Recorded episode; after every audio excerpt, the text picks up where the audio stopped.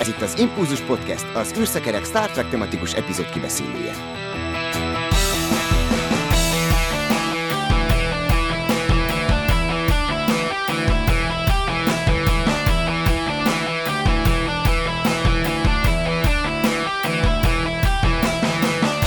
Kedves hallgatóinkat szeretettel üdvözlöm, ez az Impulzus Podcast 239. adása, mai műsorunkban pedig Szőnyi Zsuzsi Isú és Tóth László Nokedli a vendégünk. Szervusztok! Szia! Sziasztok! Én pedig Csaba vagyok. Hát az Impulzus Podcastben Dév nélkül csak fél ember vagyok, de hát az a szerencsétlen helyzet állt elő, hogy szerkesztő és műsorvezető társam gyengélkedik, viszont jó hír, hogy igyekszik minden erejével visszatérni, és ezt a mai epizódot is megnézte, a szinkronos érdekességekhez értékes meglátásait nekem továbbította, viszont ez a szinkronos rovat, ez, ez egy roppant érdekes módon fog alakulni, mert a történelem során először most majd én próbálom meg ezt elővezetni nektek, legjobb tudásom szerint, úgyhogy hát ez, ez majd kiderül, hogy hogyan fog sikerülni. Na de, a mai műsorunknak a fő témája az a Suddenly Human, emberré válás, azt hiszem ennek a magyar címe, és hát előtte azért itt összegyűjtöttem pár érdekesnek tűnő hírt és aktualitást a Star Treknek a világából. Kezdjük azzal, hogy Jonathan Frakes nyilatkozott a Strange New Worlds második évadával kapcsolatban. Azon belül is lesz egy érdekes epizód, egy Lower Decks és Strange New Worlds crossover. Erről már hallottunk, és Szerintem, aki nem szeretne már több poént lelőni, az ne nagyon hallgassa meg olvassa Jonathan Frakesnek a nyilatkozatait, mert ő hajlamos több dolgot elmondani, mint ami, amit kéne szerintem így a, az egyes események előtt. Nem, én sem erről szeretnék szorosan beszélni, hanem arról, hogy a komédia és a, a Star Treknek a, a viszonya, azt vajon hogyan értékeljük. A, Data a TNG-ben ugye újra és újra megostromolja a humort, és szerintem a Star Trek franchise is valahogy ugyanígy van ezzel. Ugye még az eredeti sorozatos időszakban Gene. Kuhnnak volt egy ilyen nagyon erős kísérletező időszaka a második évadban, aztán a Fred Freiberger egy csapásra véget vetett a vidámságnak, de a Kurtzman éra is, is szerintem újra és újra neki rugaszkodik ennek a nagyon harsány humornak, és a Strange New Worlds első évadában is láttunk erre példát, tehát a nyolcadik epizód, ez az Elysian Kingdom, ez azért hát eléggé a komédiára épített, nem jött be a rajongóknak, ez a, ez a legalacsonyabbra értékelt epizód, hogyha megnézzük az IMDb-n, ez 6,1-en állt. Nekem ez a kedvenc részem a Kurtzman érából, ami élő szereplős, és nem tudom ezt racionálisan megmagyarázni, hogy, hogy miért, mert a, a Pikárba is volt egy ilyen humorosnak szánt rész, a Stardust City Reg, vagy volt benne ilyen aspektus, és az meg nekem nem tetszett, tehát nem tudom ezt, ezt így levezetni, hogy, hogy az egyik miért igen, meg miért nem, úgyhogy ebből is látszik, hogy ingoványos talaj. Eleve a Lower Decks már, már egy kérdéses dolog, nekem az a kedvenc Star Trek sorozatom a Kurtzman érából, de az is olyan, hogyha az a fajta humor nem jön be, azonnal lepattansz erről az egészről, és akkor ha ezt kombinálod a, a Strange New Worlds-el, akkor, akkor nem tudom, hogy mi fog belőle kijönni, viszont nekem mindenképpen imponál az, hogy, hogy ezt így bátran megpróbálja a, a sorozat, illetve a, a Strange New Worlds, és, és én kíváncsian várom, hogy, hogy mi fog ebből kisülni.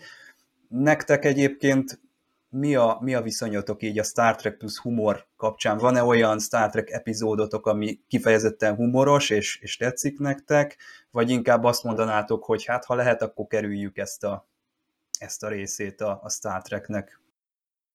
Én abszolút szeretem azokat a, a epizódokat, amikben van humor. Persze humor és humor között is van különbség, tehát ebben lehet Nekem például a Deep Space Nine negyedik szezonból emlékezetes, ott több humoros epizód is volt egymás után, a Little Green Man, a, akkor a Bashir, mint James Bond, nagyon, nagyon jó kis része. És akkor ott volt még ugye a triblis résznek ugye a reinkarnációja, ami már az előző érában, tehát a Tosban is ugye az egyik vicces volt, és hát az, az nagyon jó volt, ez a kedvenc, egyik kedvencem. Igen, és a TNG-ből a Robin Hoodos rész azért, a, a, azért nem az a harsány a nőgös, de, de azért mégis, mégis adott egy pár olyan, olyan könnyed hangot, és szerintem ez hozzátartozik a Star Trekhez. Nem tudom, hogy miért gondolják a, a rajongók, hogy az nem, nem annyit ér, mint egy, egy komolyabb Star Trek epizód. De egyébként most a Strange New Worlds-ben volt ez a randizós rész, most nem tudom a fejből a címét,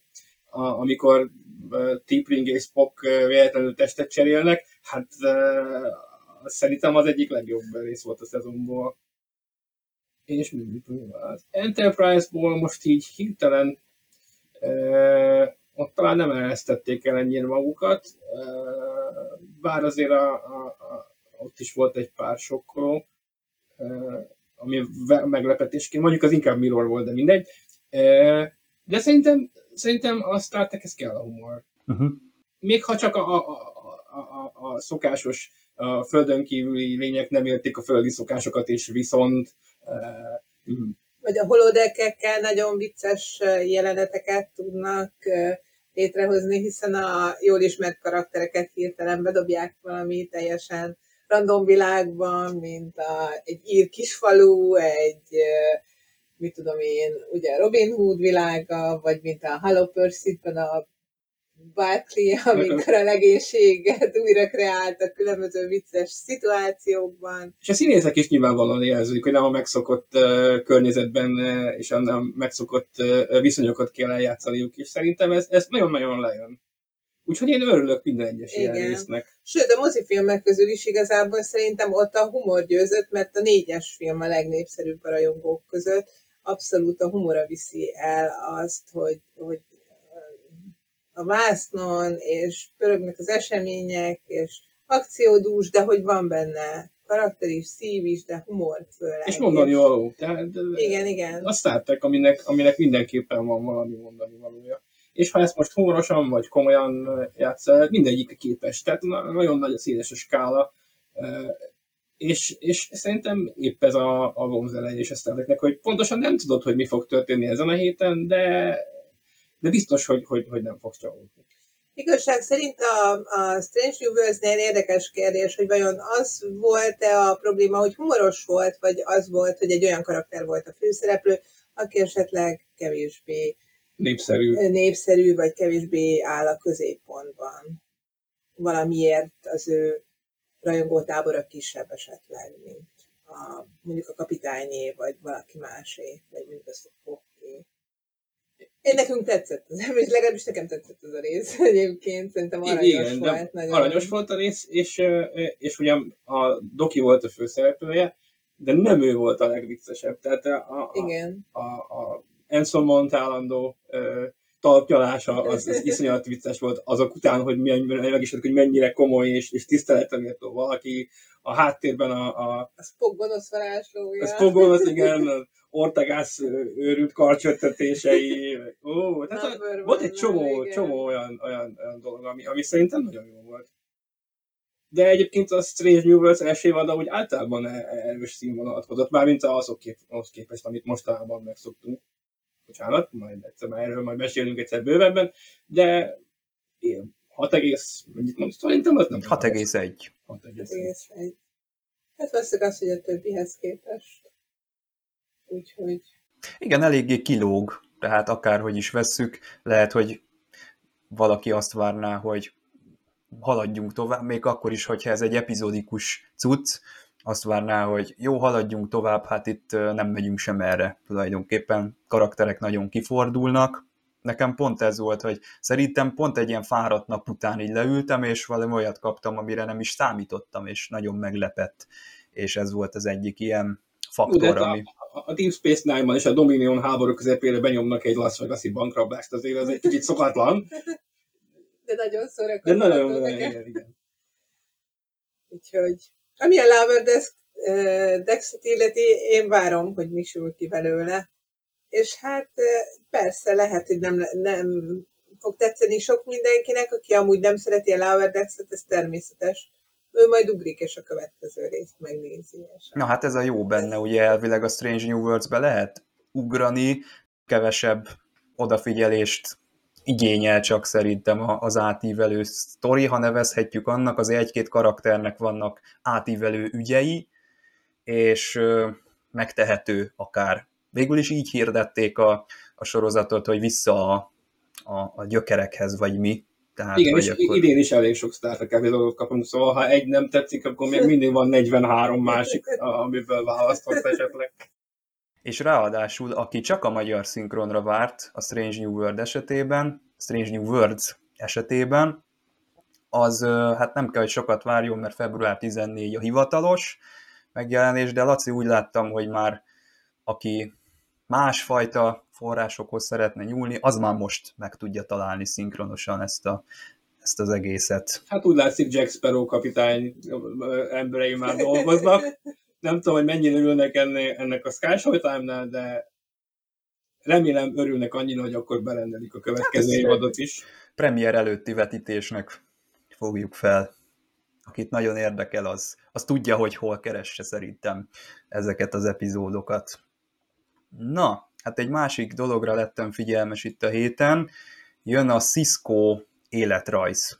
Ez egy könyvsorozatnak egy, egy része, ha jól tudom, készült már Körkről, Janeway-ről is ilyen, és Laci, te írtál a Körk verzióról egy jó kis review-t a Star Trekker blogon, úgyhogy elsősorban téged kérdezlek, hogy ez alapján, bár elvileg ugye lehet, hogy itt más szerzők vannak minden egyes kötetnél, de azért próbáljuk meg, hogy ez alapján, aki nem ismerné ezt a sorozatot, mire számíthat egy ilyen kapitányt bemutató önéletrajztól? Hát ezt a Titan Books csinálja, ők egy angol kiadó. Én a Körkös és a, és a Pikádos kötetet olvastam, azt véletlenül egy ember írta, és tudom, hogy van egy Janeway-es is, akit Una McCormack írt, meg egy Spockos, amit már nem tudom ki, és most jön ez a Cisco-s, ez megint egy új ember. Abból, amit az első két kötetben láttam, ez egy nagyon szórakoztató valami, úgy, csinálnak, mintha ez egy valódi önéletrajz lenne, ki megírja a karrierjének a történetét, és akkor összeköti a különböző sorozatokban elhangzott információkat.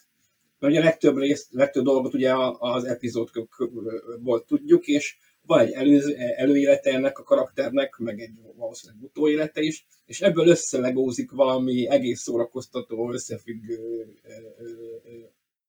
könyvet. Sőt, még a, a körkösben még fotók is voltak, a körk, körki diplomát. Meg sem merem kérdezni. Csillagfotta diplomáját, amikor átveszi, meg hasonlók, és csak így néztem, hogy ez most komoly-e, de kiderült, hogy ezt, ezt valaki egész komolyan vették leültek a Photoshop elé. Keményen. Leültek a Photoshop elé, és akkor átgondolták, hogy volt egy fél mondat, amikor azt mondta, hogy eh, melyik eh, vizsgán ment át másodszor, és akkor azt beleírjuk. és így, így e, egész elképesztő a dolog. Tök jó. Úgyhogy én, én azt gondolom, eh, mondom, az első kettőt olvastam, a többi még nem, nem fogtam be, de egy elég érdekes kísérletnek tűnik és ráadásul Cisco az, akinek az előéletéről viszonylag keveset tudunk, már uh-huh. mint a Borg támadás előtti előéletéről, hogy hogy lett ő tulajdonképpen csillagfotta. Tiszt, úgyhogy, úgyhogy akár talán érdekes is lehet. Azt nem tudom, hogy most, hogy ugye ő elvileg a, a, a proféták között van a félegükben, akkor ezt most sorrendben írja el, vagy pedig összekevernek a fejezetek. Hát reméljük, hogy tekintettel reméljük, az olvasókra. hogy a szerkesztő, akinek a nevét föltöltik a ez kiválogatja, és akkor sorrendben lehet olvasni. Vagy pont az lesz a különlegessége, hogy így lapozgass össze-vissza. Mozaikban rakja össze. Hát én így csinálnám, ha én lennék a szerkesztő. De egyébként ezek az életrajzok meddig tartanak, például Körk és Pikár esetében meddig mennek el? Öregkorig? Öregkorig, a körké egészen elmegy addig, hogy nem sokkal azelőtt, hogy eltűnik az Enterprise B-ről, a uh-huh. Generations elején, Pikánnél most pontosan nem emlékszem. De, de még a Pikás sorozat De még a Pikás sorozat előtt, mert, mert szerencsétlen író még az előtt kapta meg a, a bocsánat, szerkesztő még az előtt kapta meg a feladatot, hogy, hogy ez az elindult volna. Ami érdekessége még, hát nem érdek, feltétlenül érdekesség, de hogy uh, ugye ez egy másik kiadó, mint amit a normál Star Trek kötetek kiadója csinál, tehát nincs köze a, a Pocketbooksnak a, a saját könyves univerzumához, Úgyhogy ha az, azt is olvassa valaki, akkor néha vannak ellentmondások, mert ők is kitérnek az ilyen, ilyen múltbeli eseményekre, meg jövőbeli mindenféle másra. Sőt, egész teljes talán két évtizednyi sztori van már, a, ami a nevez, Star nemezés után játszódik, és csak könyvben van, ami most ugye le lett nullázva a Picarddal és a Laverdex-el. Szóval azokhoz nincs köze.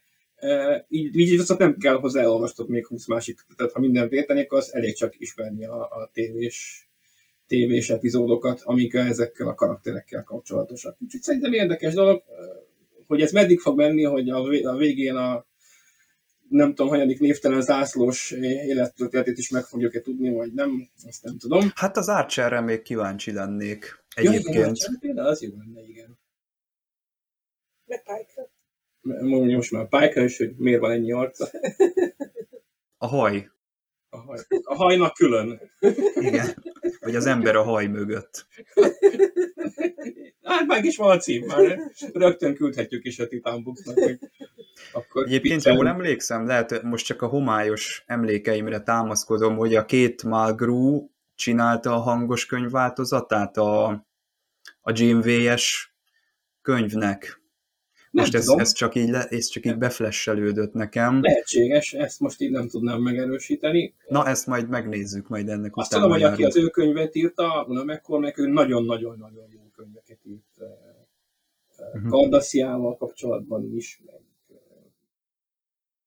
Szóval, ha valakire lehet Janeway között bírni, szerintem az ő. De még nem olvastam, úgyhogy ezt nem, nem tudom, de bízom benne, hogy, hogy ez is jó.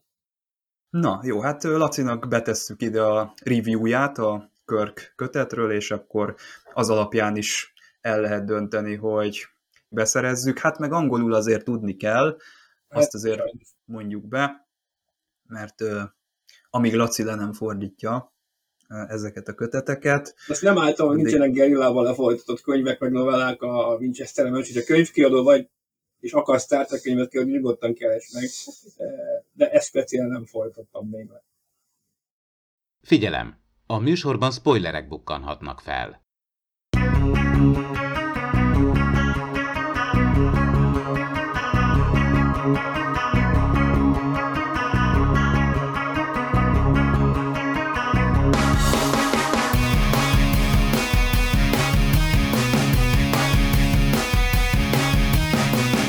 Hát egy új arc mutatkozik be, Jerry Taylor, írónő, itt a Suddenly Human epizód kapcsán, és ővel elég sokat fogunk találkozni a TNG stáblistájában is, de a Voyager sorozatnak is az elején sokszor olvashatjuk az ő nevét, hiszen Michael Piller és Rick Berman mellett a Voyager sorozatnak ő tette le az alapjait, és egészen sokáig ő is volt a showrunner, aztán 1998-ban átadta a stafétát Brandon Bragának, de addig elég sok minden az ő kezében összpontosult, és segítette kormányozni a, a sorozatnak a, az útját. És hát ez az ő első epizódja, az emberi válás, erről fogunk most beszélgetni. Továbbra is Szőnyi Zsuzsi Isú és Tóth László Nokedli a vendégeim, én pedig Csaba vagyok. Hát itt egy tinédzser dráma van, hogyha az epizódnak ezt a könnyebb részét ragadjuk meg.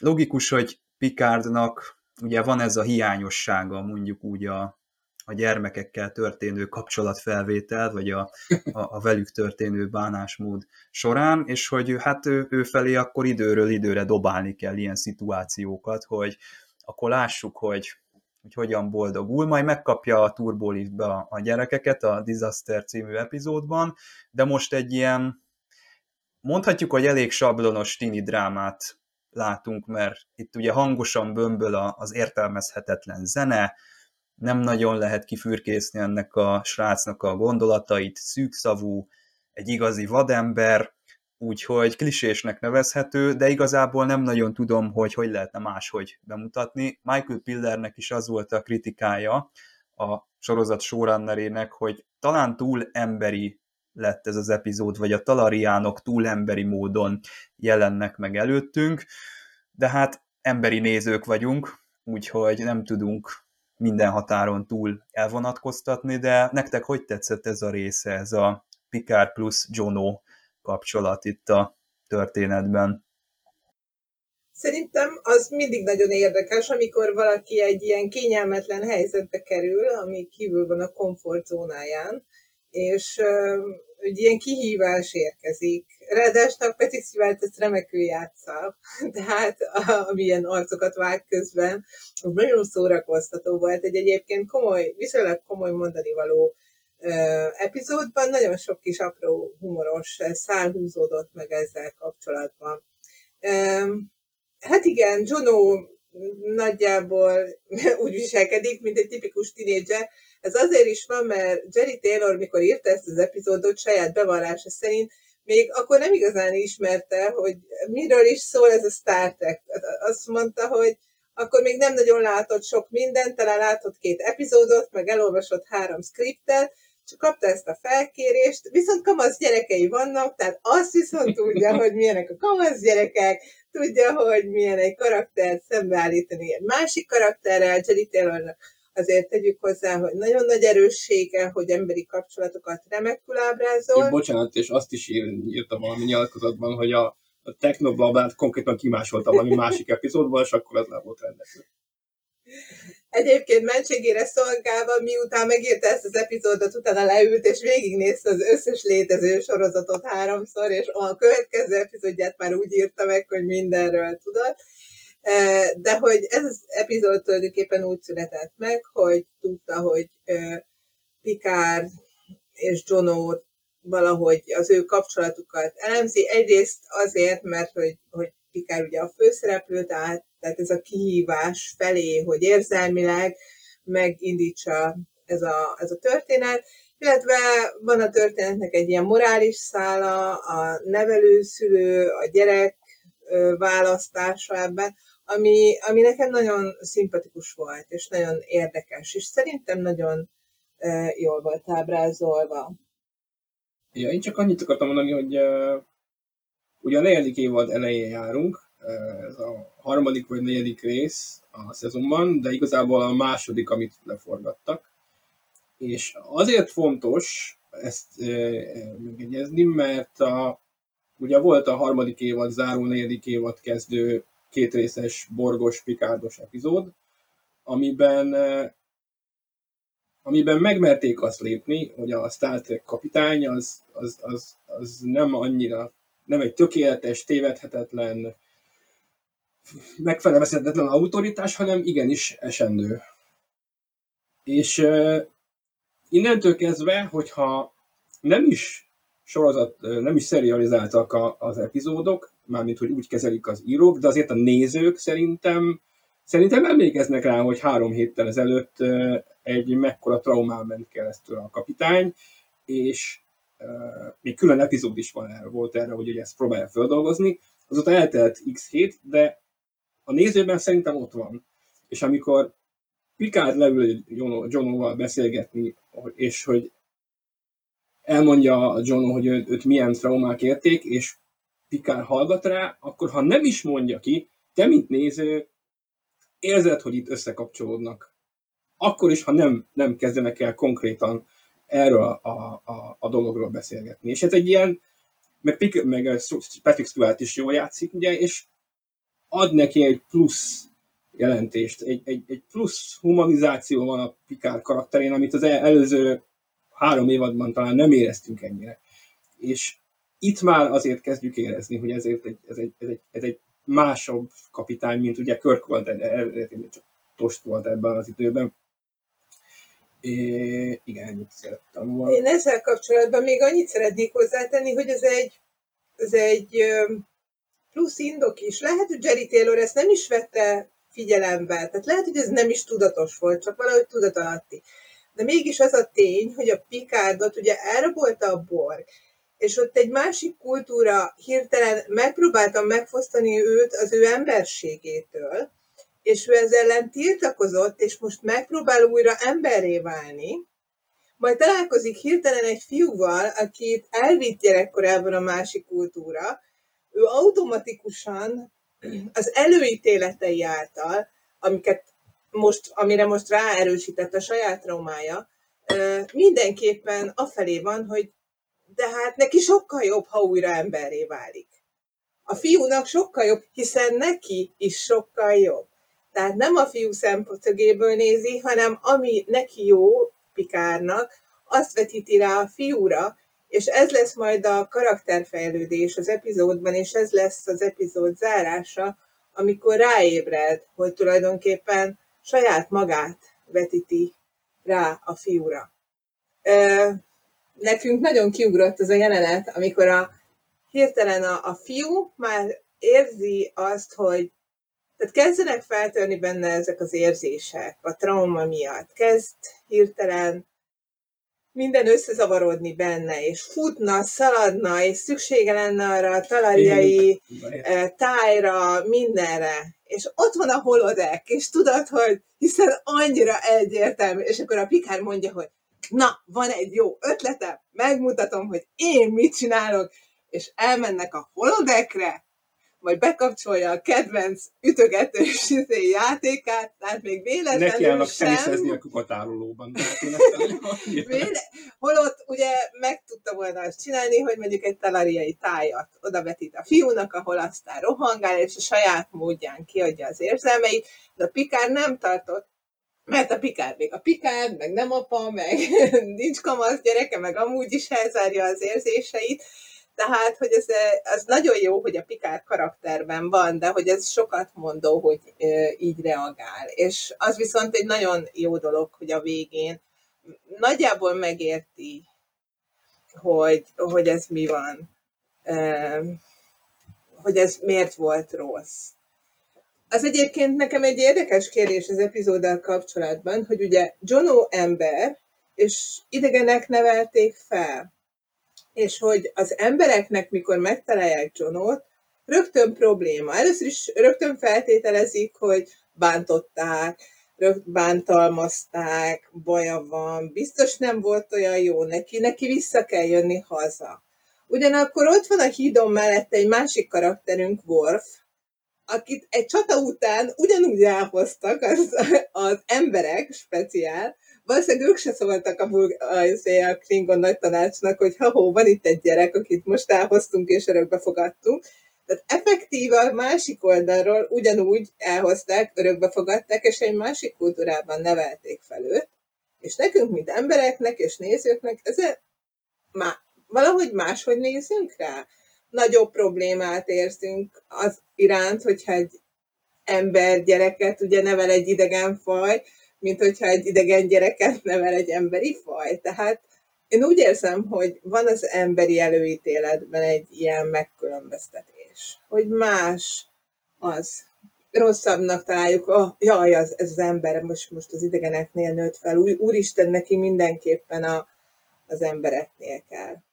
Én szívesen láttam volna még több közös, egy közös jelenete van Worfnak és Johnónak, amikor a Worf elviszi a, a kabinjába Uh-huh. És ott, ott éreztem, hogy, hogy itt, ebben még lehetett volna egy kicsit turkálni. Egyébként... De nem tértünk vissza rá. Pedig, nem, pedig nem. ez nagyon érdekes lett volna, hogy mit, mit gondol erről Worf, mert igazából ez Picard epizód. Igen. De, de de Wolfnak szava lehetett volna, ha több időnk van szerintem. Igen, az az érdekesség, hogy ott van Worf, akinek szava lehetett volna, ott van Troy, akinek az apja ember, az anyja Bétezoi, tehát két nép között érzi, hogy két kultúra vonzásában van, hogy mind a kettőt követi, vagy egyiket se követi, választania kell, vagy nem kell választani meg ott van Beverly, akinek kamasz a gyereke.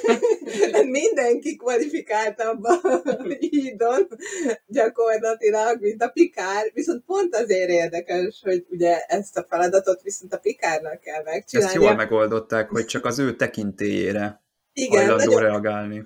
Abszolút nagyon jó. Tehát nem érzed úgy, hogy most csak a plot kedvéért zárták ki, hanem, hanem logikus az, hogy miért. Igen, ezt a Worf dolgot is kézenfekvő, hogy be kellett hozni, hogy nézzük meg a, a dolgot erről az oldalról, és fordítva is nézzük meg, és a, a néző tud reagálni mindenféle perspektívára. Én egyébként egy Star Trek Amanda sorozatot néznék meg egy ember a vulkániak között, uh-huh. vagy, egy, vagy egy Perrin akár, Igen. azt is lehetne, Tehát ez is egy, egy újfajta, nyilván ez egy, ez egy bátor lépés lenne, mert nem csillaghajókról, meg nem, nem olyan, arról szólna ez a sorozat, mint egy Star Trek-től talán elvárjuk, de, de mondjuk én ezt, ezt így szívesen fogyasztanám, hogyha Egy ilyen fél órás szitkomot vulkáni alánevetéssel. Igen. És igen, hát a, a, a Picard, Picard a, a Worf az jó, hogy jött, és a, a nézőt így emlékeztette, hogy itt is van, igen, a hajón is egy, egy ilyen, de a Picard a jó a, a feladatra, hiszen ő az, aki képes leföldelni, vagy nem tudom, tehát szó szerint értelembe ezt a gyereket, tehát visszavinni őt a, a gyökerekhez. És egyébként, ahogy mondtátok, automatikusan adódik, tehát fel nem merül a kérdés az epizódnak az elején, szerintem a nézőben sem, hogy vissza kell nekünk ezt a gyereket ide édesgetni. Nem, nem az a megoldás, hogy érte jön a, az apja, vagy a, a, aki ott a talariánok között nevelte, és mivel ott nevelkedett, ezért akár vissza is mehetne oda, ha oda vágyik vissza. Ez és... csak a végére jön ki. Tehát, Igen. hogy abszolút pont arról szól az egész epizód, hogy megpróbálják visszaidesgetni, és meg is ígérik a nagymamájának, hogy hazamegy. Az egy kicsit lóg a levegőben, hogy szegény nagymama. Mi lett vele? Jó, megy haza, de aztán ugye meg nem. Hogy igen, igazából a végére egy jut el egy ívben, bár viszonylag rövid ívben, nekem ez volt a kritim, kritikám a, a résszel, hogy nagyon, nagyon sok mindent felhozott, nagyon mélyen, az időkorlátok miatt nem mindent tudott úgy kibontani, ahogy, ahogy lehetett volna, és egy picit gyorsan ért véget, és nem százszázalékosan értettem egyet a befejezéssel. De nem azzal, hogy visszaküldték, azzal egyébként egyetértettem, sőt azzal, hogy figyelembe vették az érzéseit, azzal kifejezetten egyetértettem, de mivel közben sikeresen a traumáit előásták, és, és elkezdett emlékezni az ember szüleire és az ember kultúrájára, ennek a megemlítését, és hogy valami segítséget kapjon ennek a feldolgozásában, vagy hogy az apja tudja ezeket a dolgokat, hogy ezzel van dolga, valahogy, valahogy ezt hiányoltam belőle. Tehát most traumatizálták azzal a gyereket, hogy előhozták a traumáit, majd nem csináltak semmit. Én most már vihetitek. Most már visszaküldjük.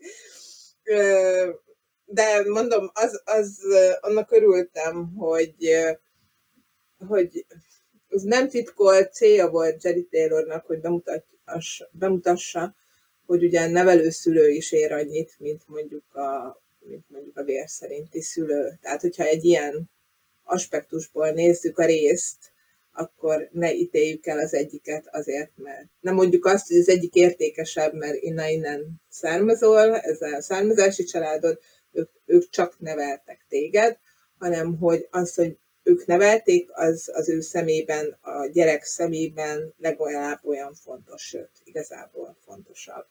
Hát ez az Endár, ez egy csodálatos szereplő, tehát már amikor megjelenik szerintem, szerintem először sincs az, hogy úristen, ez valami kellemetlenkedő, nem tudom, ki lesz itt a, az epizódban, hanem azonnal van egy olyan kisugárzása, hogy hát itt nem lesz egyértelmű ez a dolog, hogy, hogy ez a fiú ho, hova tartozik, és, és kihez tartozik, és ezt nagyon jól megjelenítik nekünk ebben a történetben. Ott a tárgyalóban van nekem a, a kulcsjelenet, amikor találkozik Endárral a Jono előtte ilyen furcsa módon a, a Troy, mintha farkas szemet nézne ott a, az Endárral egy pillanatra, és úgy, úgy várnák a fiút. Nem Jé, tudom, lehet, hogy ez egy ilyen... Fura volt ez a jelenet. Az nagyon fura volt a jelenet, nem is tudtam, hogy hova tegyem, de én arra gyanakszom, hogy azt történetet, hogy válták a felvételt ott a színészek, és akkor mindenki ott helyezkedett, és akkor Troy véletlenül ott maradt, és amikor rá felfigyelt, hogy ja, megy a rész, akkor megy a felvétel, akkor így nem tudott feltűnés nélkül hátrébb vonulni. De ez nem az a jelenet, amire te gondolsz, amikor ott áll a, a szénél. De. Nem, hanem amikor rá is szóltunk, és néztünk, hogy mi, mit csinálnak ott a tárgyalóban. Ja. Így összebújt az endárral valahogy. Hát szerint... Az is nagyon fura. De olyan, mintha valamilyen mind war Igen, lenne. olyan volt, mintha valami telepá empatikus kapcsolatban lettek volna, de nem volt bizonyíték arra, hogy a... Hát lehet, hogy csak azért, mert négy hárommal vették fel, és egy kis a hely, és akkor be kell félni mindenki két karakternek a képernyőbe.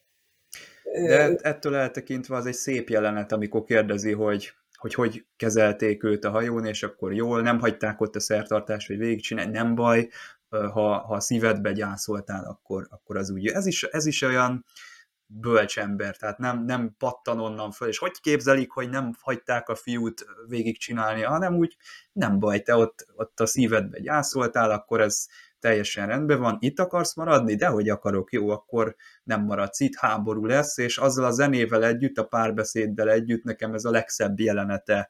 Nekem általában vannak ilyen legszebb jelenetek a, az epizódokban, és ez nem esik egybe a katarzissal az esetek többségében, és nekem ez, ez, ez egy olyan jelenet, hogy így bárhova bejátszanám, tehát hogy, hogy az epizódot reprezentálja, mert jól adja elő a színész, szinkronosan is nagyon jó, a zene is tök jó alatta, és fantasztikus az egész úgy, ahogy van. Itt említettétek, hogy feldobták a gyermekbántalmazás kérdését, ami hát kritikát kapott az akkori rajongóktól, dühös levelet írtak, hogy hát hogy lehet az, hogy a bántalmazókhoz került vissza a, a kisfiú, kisfiú, hát a 14 éves már a szerencsétlen, és hát szerintem ez egy felületes ö, értelmezése ennek a, az epizódnak. Nyilván muszáj volt feltenni ezt a kérdést, tehát nem lehetett emellett elmenni, hogy, hogy van egy ilyen vad kultúra, sérüléseket szenvedett ez a, ez a gyermek. Az az első természetes módon, hogy ezt, ezt elkezdjük firtatni, de szerintem ez százszázalékosan kultúrák találkozásának a, a kérdése, mert mi van, hogyha egy panelházban a szomszédod, ez a család. Tehát ez innentől kezdve egy, egy érdekes kérdés lesz, hogy, hogy hol húzódik a, a kultúráknál a, az a beavatkozási határ, hogy na most itt, itt ez mondjuk egy klingon gyereknek nyilván ahogy felnő, azt, azt mi nem bírjuk végignézni emberként, mi azt mondanánk, hogy hát ez úristen, ki kell hozni onnan azonnal azt a, azt a szerencsétlen gyereket, mert meghal. Hát meg a, a, a vulkáni, emlékeztek, amikor a, a, a Spock a vulkáni iskolába jár, és valamelyik, aztán a... a ott verekednek. Ott konkrétan verekednek, igen. És, és ahogy nézed, hogy hogy tanulnak ezek a vulkáni lények, akkor azt mondod, hogy fú, hát azért talán mégse kellene. De egyébként tényleg ez egy visszatérő téma a Star a különböző kultúrák különböző találkozásai szerintem nincs olyan sorozat, amivel nem tudnánk félrezett epizódot felsorolni, ahol ez, ez újra és újra fölmerül. Az egyébként az, hogy is mondjam, tényleg az emberi természetből adódik, hogy amikor megtalálják ezt a gyereket, akkor mindjárt van ez a gyanakvás. És akkor találnak töréseket rajta, hát biztosan abúzus. De azért, ha megnézzük a saját kultúránkat, és a saját gyerekeinket, hát mindegyik itt ott szerzett, leesett a bicikliről, vagy mit tudom én, valami más miatt eltörte kezét, lábát önmagában az még nem a búzus, de ha más csinálja, ugye ezzel a gyerekkel, aki ugye ő idegen, és nem ismerjük, akkor hú, hát akkor lehet, hogy az. De attól tartok, hogy az teljes félreértés az epizódnak az illető nézők részéről, akik panaszlevelet írtak, tehát, hogy az, aki azt hiszi még az epizód végén is, hogy ez a gyerek bántalmazva volt, az nem nézte meg az egész, vagy eh, ott nem rögtön lekapcsolta, vagy szövegértési nehézségei vannak, vagy epizódértési nehézségei vannak, mert hogy nagyon hamar, éppen akkor, amikor először látjuk ugye Endárt, hogy bejön, akkor éppen az a karizma, meg az a kiállás, amit mondtál, hogy látszik rajta, hogy becsületes, és látszik a, a pikárékon, hogy realizálják rajta, hogy ő tényleg az, akinek mondja magát, és hiteles, és amikor ő azt mondja, hogy ez csak része a kultúrának, hogy ezek a dolgok történtek, és ezek normálisak a, ebben a kultúrában. És ahogy beszél a gyerekkel. És ahogy beszél, beszél a gyerekkel, látod, hogy ez a gyerek nem egy traumatizált, abuzált gyerek, hanem egy egészségesen felnövő, hát néhány csontöréssel, egyébként normálisan szeretetben felnövő gyerek. Tehát ezt látni kell az epizódban, hogy ez nem arról szól, hogy probléma van a nevelő szülő endár és a gyerek között. Itt a probléma csak az, hogy akkor most a gyereknek van egy másik kötődése egy másik kultúrához, akkor engedjük el, vagy próbáljuk visszahozni. Tehát fontos, hogy ez csak akkor működik, hogyha az a kultúra is jó. Tehát ha ez egy bántalmazott gyerek lenne, akkor innentől nem lenne kérdés, hogy visszaengedjük-e, hiszen persze nem engedhetjük vissza, de mivel ez egy, ez egy tiszteletre méltó kultúra, akik tisztelik ezt a gyereket, és a gyerek jól érzi ott magát, így már rögtön érdekesebb maga a felvetés. Érdekes. Igen, de ugyanakkor meg elmegy a falig az epizód, mert az a hajó, amit az elején találnak, az gyakorlatilag egy gyerekekből álló külön haderő.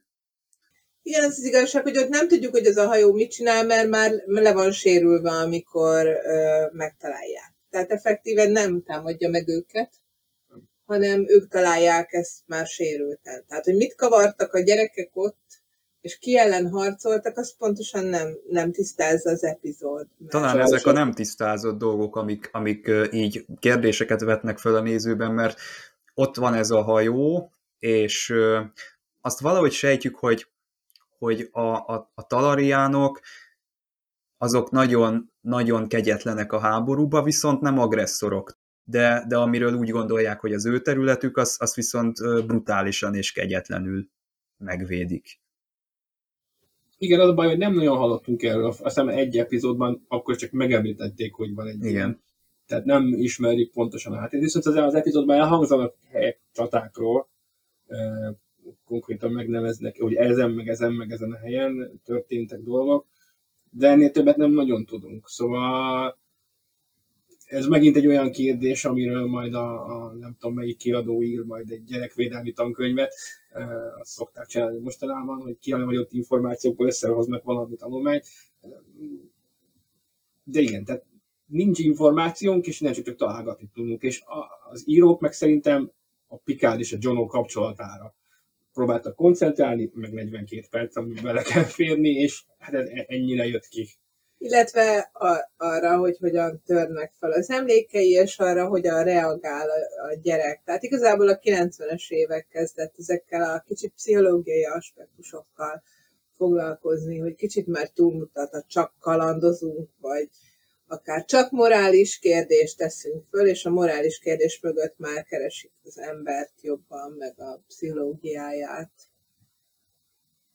Vagy legalábbis Jerry Taylornak erősen ez a megközelítése. Igen, azt mondta az írónő, hogy, hogy az kifihez annyira nem ért, vagy, vagy nem az az erőssége a, az írás során, hanem ahogy te is itt említetted, itt abból tudott táplálkozni, hogy a saját tizenéves gyermekeivel milyen volt a kapcsolata, és ezt egy az egybe bele tudta írni ebbe a forgatókönyvbe. Igen, de szerencsére a sci akkor igazán jó, ha jók a karakterek. Ha jók a felvetett problémák, és a felvetett problémára adott igazán hiteles jó válaszok. És ha jók a karakterek, akkor lehet a sci vagy western, vagy bármi, tulajdonképpen bármi helyzetbe hozható, akkor az egy jó történet. Meg hát a, ha van egy jó csapat, akkor kiegészítik egymást ezek a, hogy ki miben erős. Michael Piller is saját magáról úgy tartotta, hogy ő karakterközpontú történetet szeretne írni, és itt el van intézve a dolog. Aztán majd jön a, a Brandon Braga, aztán megtekeri a mindenféle idővonalakat, meg szerintem van a csapatban itt olyan ember bőven, aki hozzá tudja tenni a, a, a skifit, meg ugye most itt mondta Laci, hogy egy Ctrl-C, Ctrl-V-vel más forgatókönyvek is kizsákmányolhatók, és akkor be, be van emelve a, a tudomány ebbe a dologba. És hát 26 részt játszottak egy szezonban annak idején, tehát bőven belefértek nagyobb, nagyobb kilengések, mint a mai tizen, tizekbe. Deep Space Nine epizóddal akartam összehasonlítani. Ugye a második szezon Kardasziaiak uh-huh. című epizódja. Abból a szempontból nagyon érdekes nekünk, hogy úgy kezdődik, hogy találnak egy Bajori párt, akiknél van egy Kardaszi gyerek, akit amikor kicsi volt, egy árvaházban megtaláltak, majd felneveltek, és ott is rögtön felmerül, hogy abúzus van-e, bántalmazzák-e a gyereket, miért tanítják a saját kultúrája ellen. Viszonylag hasonlók a, a, a kezdet. Talán még erősebb is az, hogy, hogy ez egy kifejezetten két ellenséges kultúráról Igen, beszélünk. igen, igen. Érdekes viszont, ugye a két sorozat különbséget mutatja. Egyrészt az, hogy teljesen másik végpontra jutnak, ott az eredeti szülőkhöz kerül vissza a gyerek, mert kiderült, hogy elrabolták tőlük voltak éppen. A másrészt meg, hogy jóval kevésbé a, a pszichológiájával, mint inkább a két faj közötti politikájával és a politikai háttérrel és politikai mahinációkkal foglalkoznak. Üm, ott is pozitívnak érződik a vége, és én azért is azt gondolom, hogy nem biztos, hogy attól jó a vége, hogy most visszaadták, vagy attól volt jó ez a döntés, hogy ott maradt. Azt gondolom, hogy minden kettő döntés jó lett volna, ha hiteles és jó a gyereknek. Nagyon jó, hogy visszaadták, mondom, ahhoz a másik is egy lehetséges jó lett volna, hanem hogy hogy fogták hozzá, és hogy mennyire hitelesen tudták a gyerekhez fordulni, felismerni végül az ő igényeit, meg a, meg a család igényeit, az, az nekem nagyon tetszett. Úgyhogy... Igen, lehet, hogy a Juno-nak majd egyszer eljön az idő, hogy saját magától mégiscsak elkezdje felfedezni az emberi gyökereit, de ez a rövid tapasztalat, ami itt történt, ez mindenképpen egy túl korai ahhoz, hogy, hogy ezt így hirtelen a semmiből elkezdje, mert lehet, hogy ekkora traumát nem, nem fog tudni elviselni, és nem tud egyik pillanatról kiszakadni a talarián kultúrából. Ő neki még a, az Endár felé ö, egy olyan tisztelete van, hogy őt egész egyszerűen cserben hagyná, vagy úgy érzi, hogy, hogy minden, amit tőle kapott, azt annak hátat fordítana. Ez is egy nagyon szép jelenet, tehát akár ezt is kiemelhettem volna, amikor Pikára gyengélkedőn oda hívatja magához, és ő meg azt hiszi, hogy majd itt kivégzik, vagy nem tudom, és akkor ő elmondja a Pikárnak, hogy mi, miért tette ezt, és, és tulajdonképpen itt, itt már borítékolható lesz a Pikárnak a döntése, ami a, az epizódnak a végén megszületik. Úgyhogy igazság szerint, bár ez csak egy kis karakter volt, mikor véget ért a, a rész, azt gondoltam, hogy szívesen nézném tovább, hogy hogyan tud a fiú ezzel a, ezzel a tudással tovább élni. Tehát egy kíváncsi lettem volna rá. Szerintem biztos felébredt benne ez a hagyaték, ez az emberi örökség, ami, ami, amihez majd ugye később visszatérhet. Még azt akartam elmesélni, hogy azért is örültem, hogy ezt az epizódot kaptuk, mert a fiút játszó Chad Ellen az én egyik kedvenc sorozatomban játszott, ami egyébként egy pár évvel később kezdődött, ez a Dr. Pim Medicine Woman, és három testvér közül ő játsza a legidősebbet, és érdekesség, hogy a testvérét játszó Erika Flores az a kislány, aki beszorul a, a liftbe a pikárral. Tehát a kedvenc sorozatom két sokáig együtt játszó karaktere. Két csapás pikárnak ebből a családból. Akkor a nehézséget okozott, hogy... És abban a sorozatban egyébként milyen volt ez a fiú, mert itt ő mégiscsak egy visszahúzódó és, és nyugodt természetű fiút játszik. Azért vannak érzelmi kitörései, és meg is állapítottuk, hogy egész jól játszott. Abban a sorozatban pedig kifejezetten nagyon, nagyon széles skálán tud. Uh-huh. Én úgy éreztem, hogy, hogy ebben az, bocsánat, hogy közben, hogy ebben az epizódban viszont éppen ezt kellett eljátszani, hogy ő nagyon visszafogja, és nem, nem mutatja meg az igazi arcát, mert egyébként egy ismeretlen helyen van. Igen. Szóval szerintem itt, itt jó volt ez, amit csinált. Nem tudjuk persze, hogy mennyire volt tudatos, vagy, vagy, vagy szándékos ez a, ez a színészi döntés, de nálam nagyon működött. Uh-huh. Úgyhogy, meg amit olvastam róla az IMDB-n, hogy ő egy előtte a Szent Elsver című sorozatban egy autista gyereket játszott, ami viszonylag egy korai autista ábrázolás lehet, mert hogy ritka volt még a 80-as években, 90-es évek elején még az autista ábrázolás. Azt például megnézném ott. Igen, és az epizód egyik fő tanulsága, hogy ha Pikádnak egyszer gyereke lesz, ne hagyja elő a Klingon kést az asztalon, mert abból csak baj van. Igen, azt a Worftól kapta, amikor még Csadics volt. Igen. De ez szép, hogy van ilyen kontinuitás, és meg ilyen erekjeként megőrizte. Úgy tűnik, hogy a Klingon birodalom nem kérte vissza azt a, azt a kelléket a Pikártól a tárgyalásnak a végén, de nem, nem is volt rá mód, mert ugye úgy kiközösítették a Worfot, hogy szerintem örültek neki, hogyha minél hamarabb távoznak onnan a helyszínről, és tartsd meg a kést, csak menjetek innen. Igen. Pikár meg mint amatőr antropológus, meg archeológus, minden szívesen gyűjti az ilyen tárgyakat. De milyen, tehát rá akar, látszik, hogy rá akar azért ordítani a John Óra, amikor felkapja ezeket, és elkezdi nézegetni. Ott van egy ilyen, nem is tudom mi az ilyen navigációs cuccot az asztalon, szextáns vagy? Ne, ne, Ne, ne, igen, igen, igen. ne nyújj hozzá, ne nyújj hozzá, ne nyújj hozzá. Hát igen, ez a... Ez érdekes, mikor bejön a pikára a saját kabinjának az ajtaján, és egy rohadt nagy függőágy lóg a szobájában, és nem veszi észre. Tehát először, elmegy a mosdóba, és ott keresi a Johnót, és csak utána kanyarodik vissza a, a függőágynak a, az irányába. Igen, és utána látjuk azt a figuránygyárat a másik irányban, és nem érted, hogy hogy nem vette észre.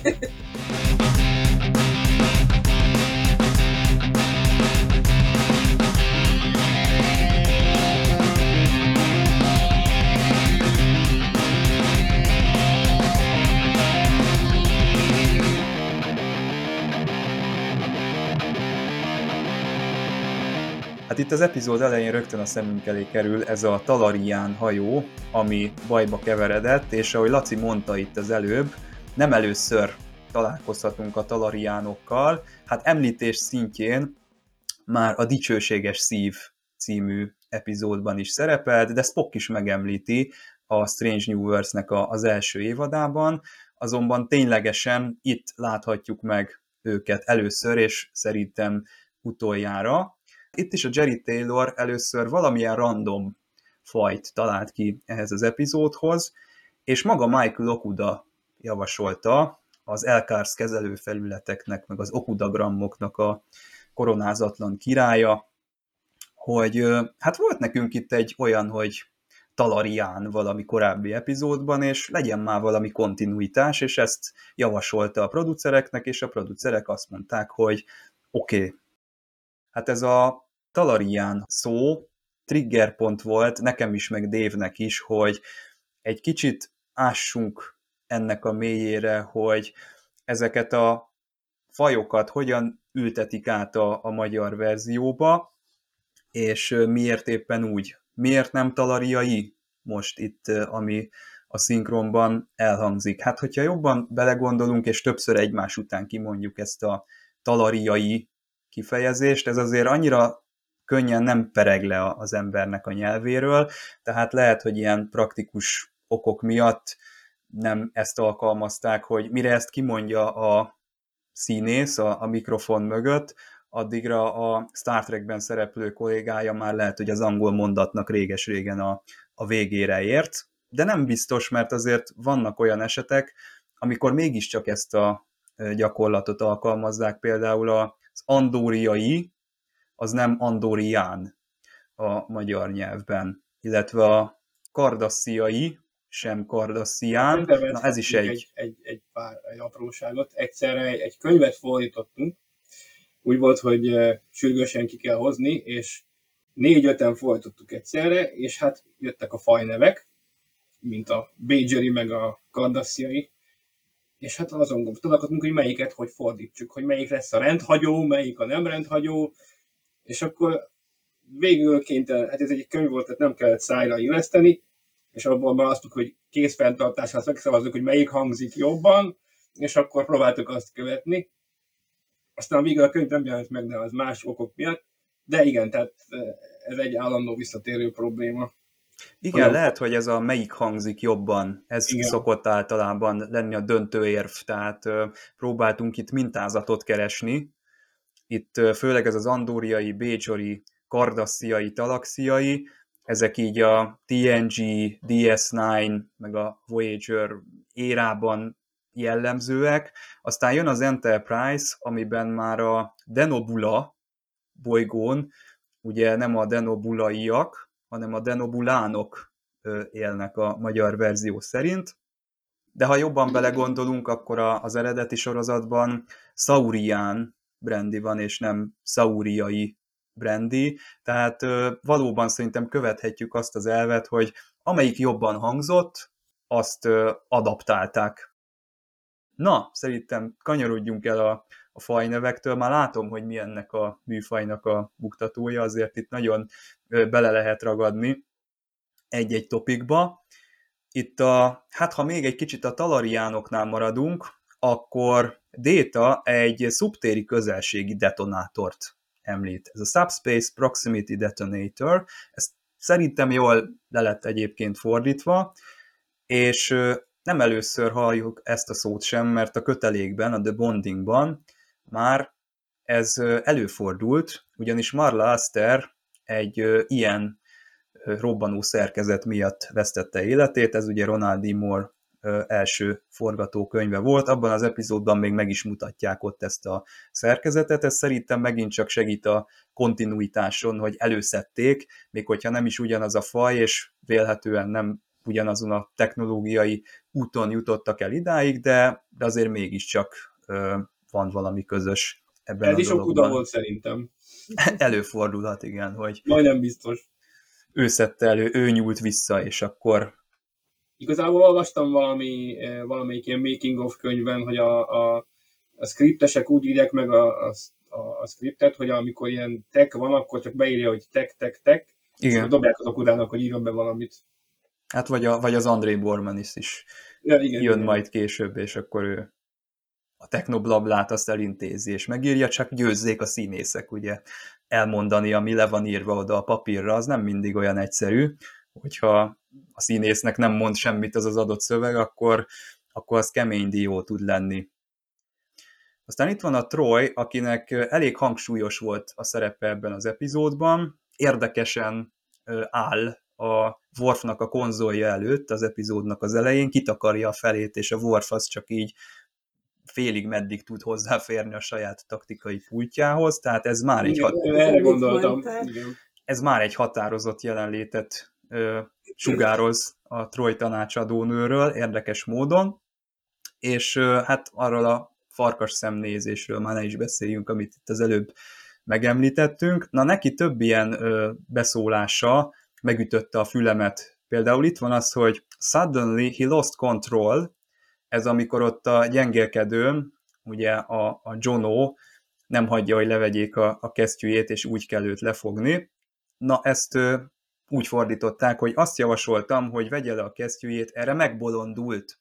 Hát ez a megbolondul, ez egy kicsit ilyen erősnek hangzik a, a Lost Controlhoz képest, viszont mégiscsak olyan szempontból elfogadható, hogy ott hirtelen ugye feje tetejére áll a, a gyengélkedő, és ott az indulatoknak a hevében szerintem teljesen jó, hogy a Troy így gyorsan azt mondja, hogy megbolondult, de ez a Lost Control, ez lehetett volna, hogy elveszíti a fejét, vagy valamilyen finomabb megközelítésben is ez akár megoldható lenne. Pláne, hogy ugye ismerjük Troy hátterét, szóval azért nem hiszem, hogy a hajó tanácsadó nője ilyeneket kijelentene.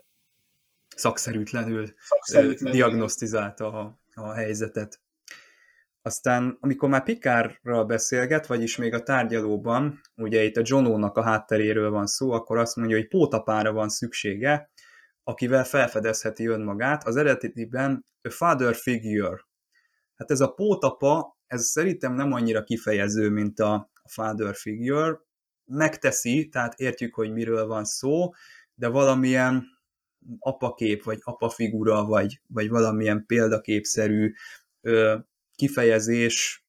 Szerintem ez a father figure jobban kifejezi az angolban azt, hogy ő neki egy olyan emberre van szüksége, akivel visszatérhet a, az emberi gyökereihez.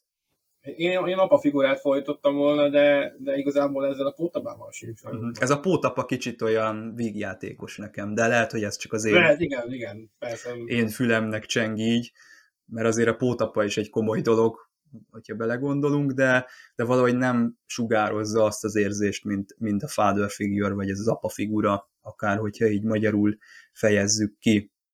Aztán itt van egy ilyen, hogy ha szülői szerepet kell magára vállalnia, megretten, ezt már a Pikárnak a, a kapi, kabinjában, vagy a kapitányi szobában mondja neki. Ez a megretten, ez a cringe, ez teljesen jól le van fordítva egyébként. Ez az ige, ez ezt jelenti, viszont ez a cringe, ez egy ma egy ilyen felkapott szó.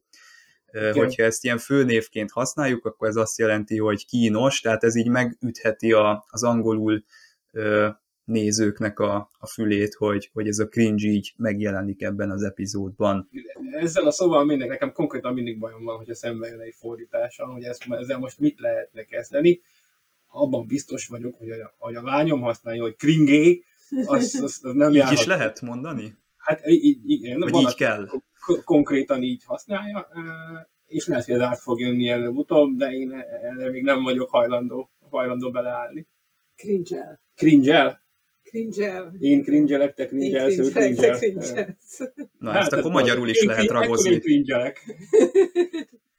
Ez magyarul is teljesen jól ragozható szóvá vált. A szituációban a megretten nem rossz, mert ez tényleg igen. leírja azt, igen, amit igen, tehát ez jó volt. Szóval szerintem a cringe-nek van ez a fajta jelentése, ami ebben a szituációban akár ezzel a szóval is kifejezhető, az egy más dolog, hogy egyébként van egy nagyon gazdag másik jelentéstartalma is, vagy kiegészítő jelentéstartalma, amit nem tudnak visszaadni, de igazából de ez, de ez, most ez, ez, ez, egy, ez egy, ez nem, nem húztam volna alá pirossal ezt a, ezt a mondatot, úgyhogy itt a Troy le, teljesen kikapcsolja a Pikárnak a számítógépét, azért ez egy kemény dolog, hogy a, a, a Trojnak a jelenléteit tényleg ebben az epizódban az, az kemény, és hát azt mondja, hogy most people just have to muddle through.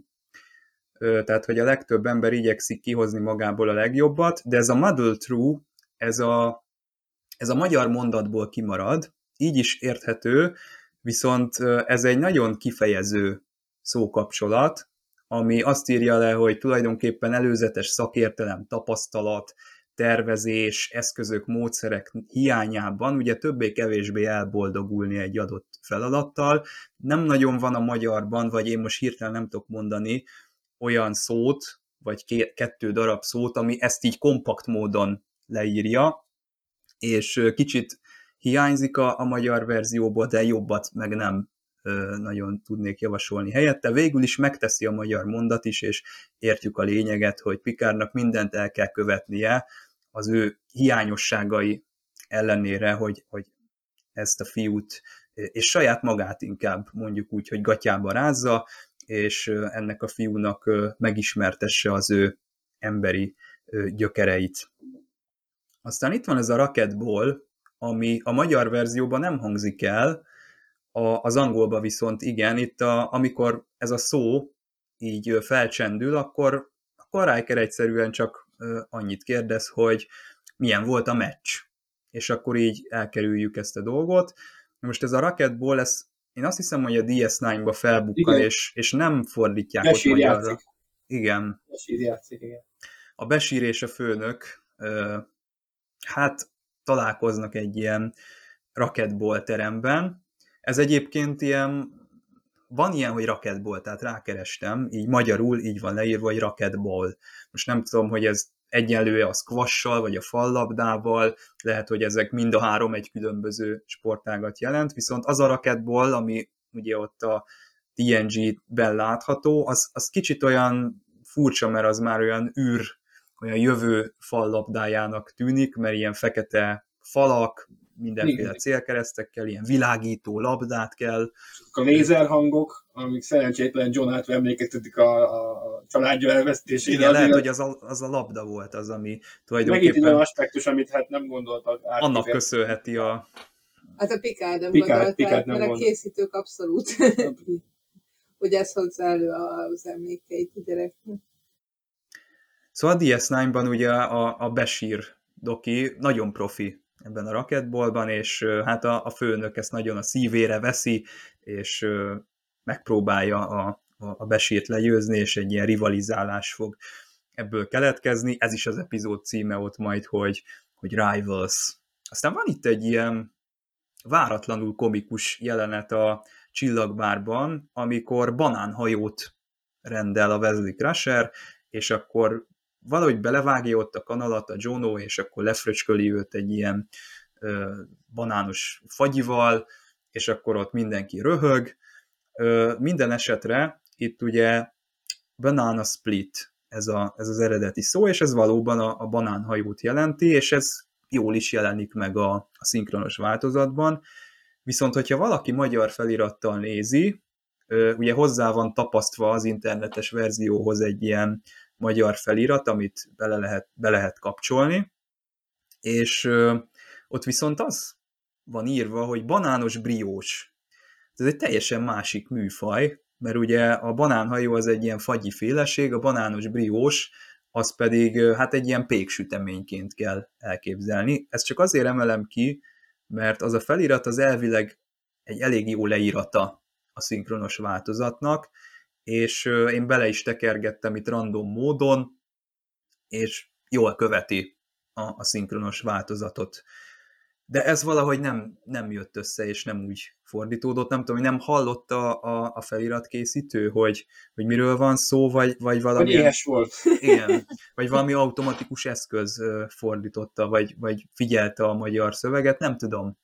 Tehát ez mindenképpen furcsa. Ezt csak azért mondom, hogy ha valaki esetleg úgy szereti nézni a TNG-t, hogy angolul nézi, és magyar felirattal, akkor, akkor ilyenbe bele lehet futni. Tehát azért mindig... Hol, hol futottál te ebbe bele? Hát van egy ilyen magyar verzió, amin rajta van a magyar hangsáv, meg rajta van az angol hangsáv, meg ja, ja. rajta van a magyar felirat, meg a, az angol felirat.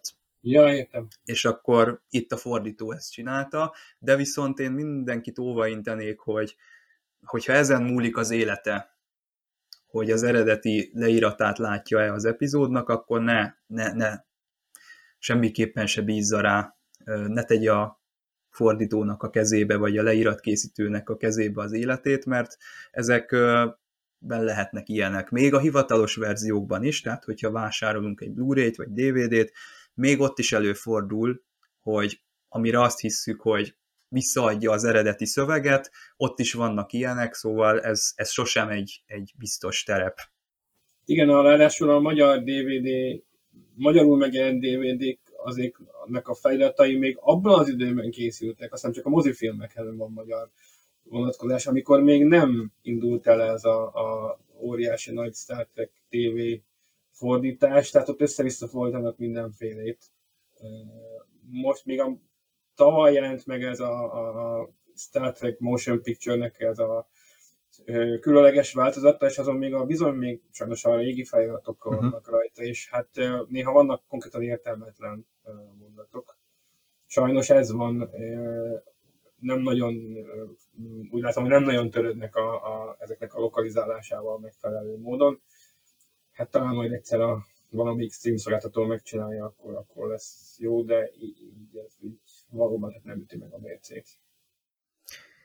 Na, egy utolsó érdekesség, hogy Jordi LaForge csak egy szempillantás erejéig tűnik föl itt a, az epizódban, és ez azért van, mert a LeVar Burton egy műtéten esett át a két világ legjava dupla epizód közben, ő teljesen ki is maradt a, forgatásokról, egészen biztos legalábbis, hogy a második epizódban már nem tudott jelen lenni, és hát mondta is a Laci, hogy ez viszont szorosan követte a produkciós sorrendben azt az epizódot, tehát a negyedik évadban ezt forgatták utána, és hát LeVar Burton még mindig gyengélkedett, nem tudott jelen lenni, úgyhogy a jelenetét egy korábbi epizódból kellett bevágni, de akkor ezek szerint azt a jelenetet a szöveggel együtt vették át. Ugye itt azt mondja, hogy a hajtóműből energiát küldök a pajzsba. Ez, ez elég gyakran elhangzik. Igen, de vajon tényleg melyik lehet az a az a konkrét az epizód, ami... Duplázódott konkrétan?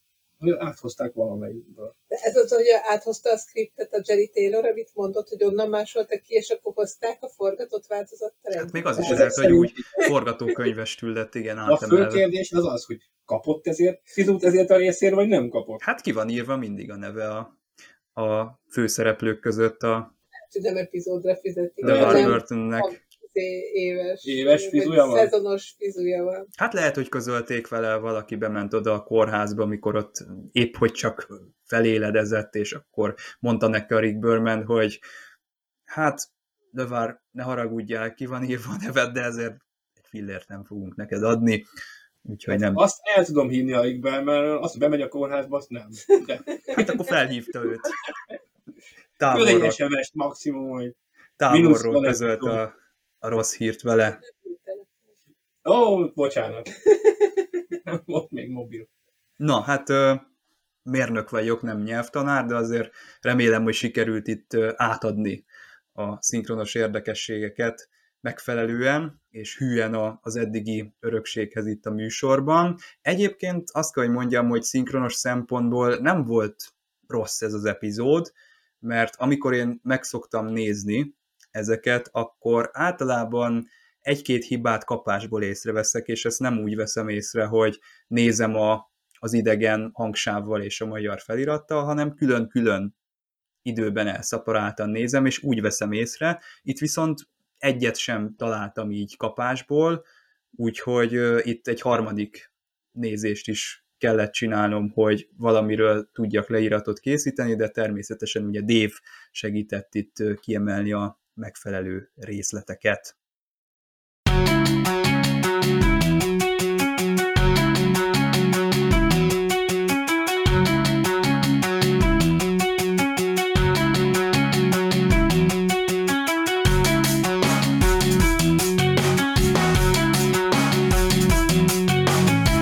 Hát én először nem nagyon tudtam mit kezdeni ezzel az epizóddal, amikor végignéztem, akkor kellett azért az a második megtekintés, hogy jobban összeálljanak bennem a dolgok, de akkor már úgy álltak bennem össze, hogy hát persze, ez máshogy nagyon nem is történhetett volna. Nem is feltétlenül úgy értelmileg, hanem úgy, úgy érzelmi szinten is megérjen egy, egy kicsit.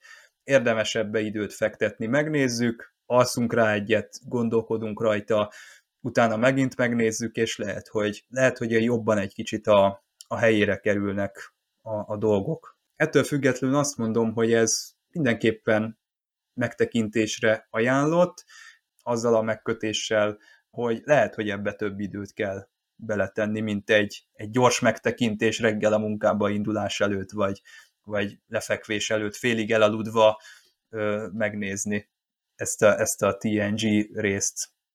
Érdekes, hogy ezt mondod, én egy kicsit másképp éreztem, nekem elég tiszta volt, hogy mit szeretne mondani, inkább talán csak rövidnek éreztem az időt, amit rászántak, és hirtelennek a, azt a döntést, amit a Pikár a végén hozott. Azon kívül pedig ez a kapcsolat bemutatása és az érzelmi háttér nekem például nem okozott gondot, de természetesen különbözőek vagyunk, úgyhogy Úgyhogy ez, ez simán lehetséges, hogy van, aki, van akinek tényleg többször meg kell nézni ezt. Igen, nekem is az volt az érzésem, hogy megyünk befelé egy, egy, egy konfliktusba, és mindig megyünk mélyebb, mélyebb, mélyebbre, és mindjárt vége a résznek. És akkor egy ilyen hirtelen ilyen Deus Ex Machina módon lett, lett ez megoldva. De igen, tehát azt teljességgel aláírom, hogy ez, ez nem egy olyan rész, amit egy ilyen délutáni binge-ben benyomok négy másik közé. Ez, ez, ez igazából akkor jött ki, igazán, hogy megnéztük ezt egy szombat délután, este, és még másnap is beszélgettünk róla, hogy hú, hát ez, eh, hogy ez hogy, hogy is alakul, hogy is néz ki ez, ez az egész eh, eh, helyzet a, a, a, a TNG negyedik évadának fényében, és akkor mit csináltunk, mit csináltak volna másképp, hogyha más, más kapitány szerepelt volna. Sőt, még azon is ércelődtünk, hogy hogyha Körk kapitányt rabolta volna el a Borg, akkor nem történt volna ilyen, ilyen, ilyen közelebb, nézőhöz közelebb hozás, mert Körk kapitány eh, elcsábította volna a Borg királynőt, majd lekapcsolta volna a központi komputert, és demokráciát kiáltott volna ki a Borg hajón, és elment volna az Enterprise-al tovább, és nem lett volna ez a, ez a komolyabb dráma belőle. De igen, tehát ez egy, ez egy kicsit dolgozós epizód, de, de, de, de én szeretem az ilyeneket. Másfelől ez egy csendesebb epizód, mert gondolom elköltötték a fele büdzséjüket a, a Best of Boss Worlds-re, ahogy ezt szokták csinálni, hogy a, köz, közvetlenül az évadnyitó epizód utáni epizód mindig csendes, kevés helyszínen játszódik, nem túl látványos. Gyanítom, hogy az, hogy nem mentek el a Talarian vagy Talariai uh, landscape a holodeckben, az azért volt, mert nem volt rá büdzséjük már, és sokkal olcsóbb volt megcsinálni. Uh, és ez a teniszpályás egy fekete szoba volt, némi színes papírral, szóval... és uh, ugye ez a hogy is hívják, az x Monster of the Week volt, ugye az a rész, ami nem az általános kánonba, ami egymásra épül, illeszkedik, hanem egy, egy egyszeri dolog, egy mellékszereplővel, igen, Alien of the Week epizód volt. Hát ezek nem a legerősebb epizódok, pedig, pedig nem rosszak, és jó a felvetésük, de hát azért mindig érezzük, hogy minél inkább meghatározó az az esemény, a karak- mi karaktereinkre, a mi jól ismert karaktereinkre, mi, minél inkább velük történnek a dolgok, annál, annál jobban bevonulunk mi is nézők, és annál jobb az epizód, jobb a fogadtatás, stb. Itt Pikár nagyon jól be volt vonva a fiúval való kapcsolatában, de hát ugye ez elég nagy részben a fiúról, meg a másik apjáról szólt, úgyhogy ezért is lehet az, hogy esetleg valaki idegenkedik. Illetve hát vannak azok a nézők, akik ugye félreértették az epizódot, valószínűleg saját korábbi tapasztalataikat esetleg rávetítették, hogy ők is voltak már olyan, amikor elváltak, és nem akarták odaadni az apjának a gyereket, mert lehet, hogy akkor majd bántalmazza, vagy talán bántalmazta is, és nem tudták ezt bebizítani, akkor mindenhol bántalmazókat látnak, pláne, hogyha kimondták az epizód elején, hogy van, és már nem tudnak esetleg el vonatkoztatni. De ahogy az előbb mondtam, szerintem ez egyébként szépen meg volt magyarázva, de hát ugye emberek vagyunk, szóval van, aki ezt látja bele a történetbe, a saját történetét. És a TNG-ben sokszor van, amit Zsuzsi is mondta, te is mondtál, hogy, hogy 42 perc van, bele kell férni, és néha olyan, mintha a mondat közepén érne véget az epizód, és rögtön kiíródik a, a producer neve, de igazából, ha átgondolod, akkor érzed, hogy, hogy itt vége van, és, és nagyjából sikerült átadni azt, amit akartak átadni, és akkor, akkor ennyi volt erre a hétre. Én szerettem, én mai napig szeretem ezeket a 42 perces mini drámákat, ellentétben ezekkel a nagy, hosszú, serializált folyamatokkal, mert igenis, ez, ez, ezért nekik egy magában konzisztens valami, és szerintem nekik megállnak a lábukon, és addig már, hogy a következő néz, nézzük, mert most mi is, mi is haladunk a részekkel együtt veletek, és, és tök szeretem a ti Na, hát akkor viszont a jövő héten Szubtér borék, jól emlékszem, ez a Remember Me című epizódnak a alapszituációja. A Dr. Crusher epizód jön végre. Hát ez hihetetlen, hogy ő is kap egy saját karakterközpontú történetet. Ez úgy emlékszem, hogy ez egy tök jó cucc. Tehát ez egy jó alapötlet.